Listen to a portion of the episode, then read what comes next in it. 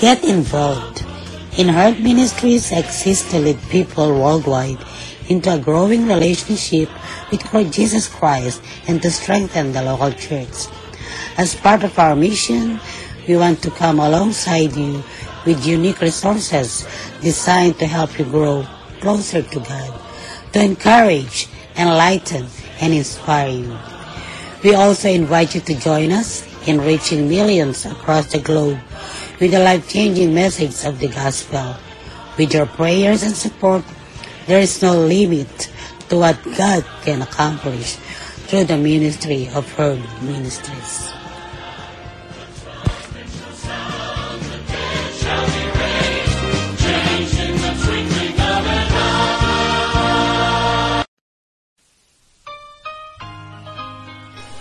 Magandang araw sa lahat ng ating mga tagapakinig at mga taga-subaybay sa Herd Ministries Podcast Radio.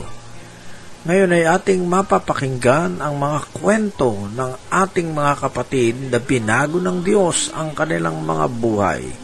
Sila po ang mga sikat na celebrity sa Pilipinas. Ito po ay ating formal na pinagpaalam sa CBN Asia na nagmamayari ng mga videos at audios na ito. Makinabang tayo sa kwento ng buhay. Sino ang lalapitan mo?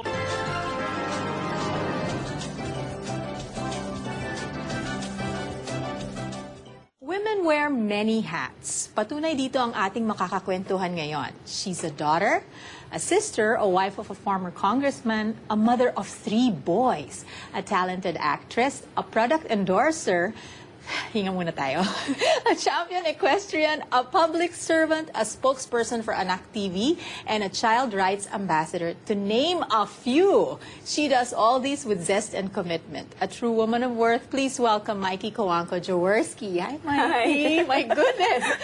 Okay, my first question is, how do you do all of this? I mean, you have so many roles. That's a good question. when I was listening to you, I was also thinking, I know all of that.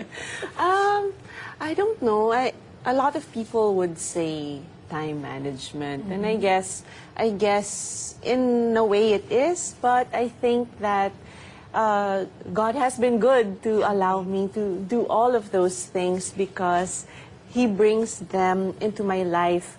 Uh, a lot of this at one point, and then I can back off, and a lot of this coming soon, and uh, you know, so he like kind of orchestrates He kind of things. orchestrates. Yeah. it. Well, now that you've pointed out, nakita mo na yung yung lakas mo comes from from the Lord.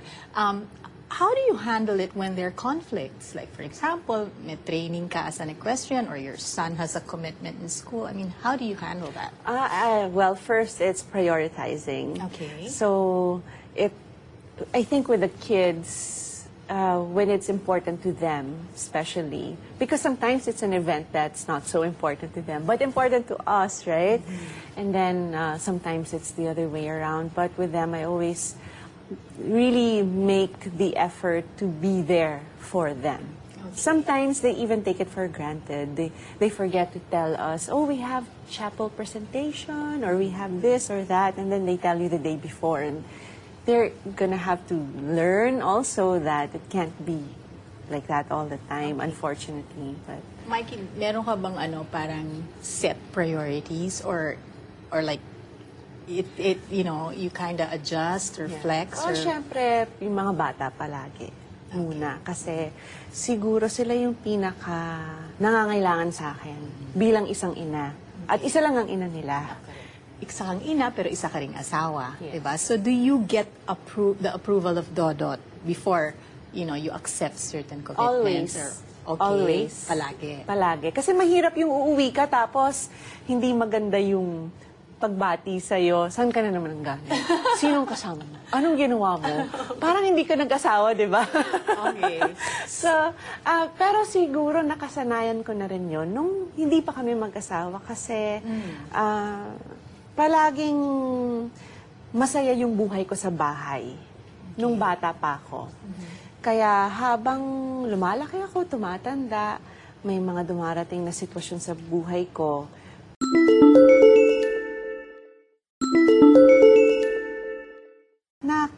Kailangan kong pumili kung gusto ko ba ng masaya ako pag uwi ko, ah, yung mga magulang ko, hindi yung parang masungit sa akin, nag-iisip sila.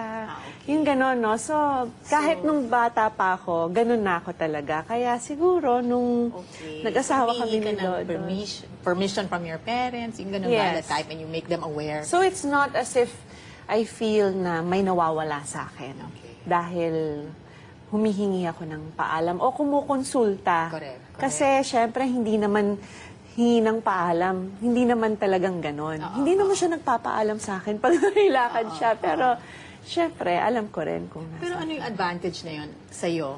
I mean, the fact that you let him know. What advantage is that? Kasi para lang malaman din ng ating mga wives out there, no, na may advantage yung, yung Ah, ganyan. yes, of no? course. Kasi, sino ba naman ang tutulong sa akin at susuporta sa akin kung hindi yung asawa ko?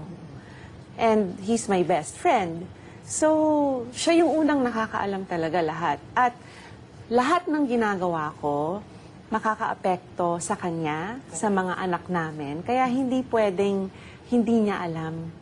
Kasi hindi lang naman sa saya o sa ginhawa, kung hindi pati sa lahat ng sitwasyon, kailangan mag-partner kami. Correct, correct. Ayan ha, kaya makinig kayo ha. Kailangan kumukonsulta tayo sa ating mga husbands.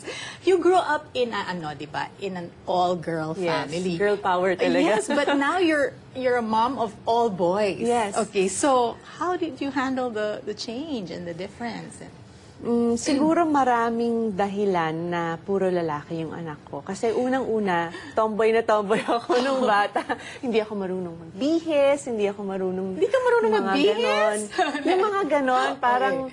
Ah, wala akong ka-fashion-fashion Mm-hmm. style. May style dahil hindi ako marunong sa fashion. So yun, yun yung style ko talaga. Siguro pag may baby girl kami, hindi ko alam kung paano ko siya bibihisan. okay. so, so siguro, isa na yon Isa pa yung, um, I'm very active, mahilig din ako sa sports. Hindi ibig sabihin ang babae hindi pwedeng maging ganon. Lots of energy. Kung hindi, lots of energy. Siyempre, the boys, they still have more energy than me. And uh, sabi ng iba, it's age, ayokong maniwala, o ayokong tanggapin. But it's fun. I'm having so much fun. I don't feel na, anong, ano ba itong ginagawa ko? Hindi ko alam yung ginagawa ko dahil lalaki to. I don't really feel that way.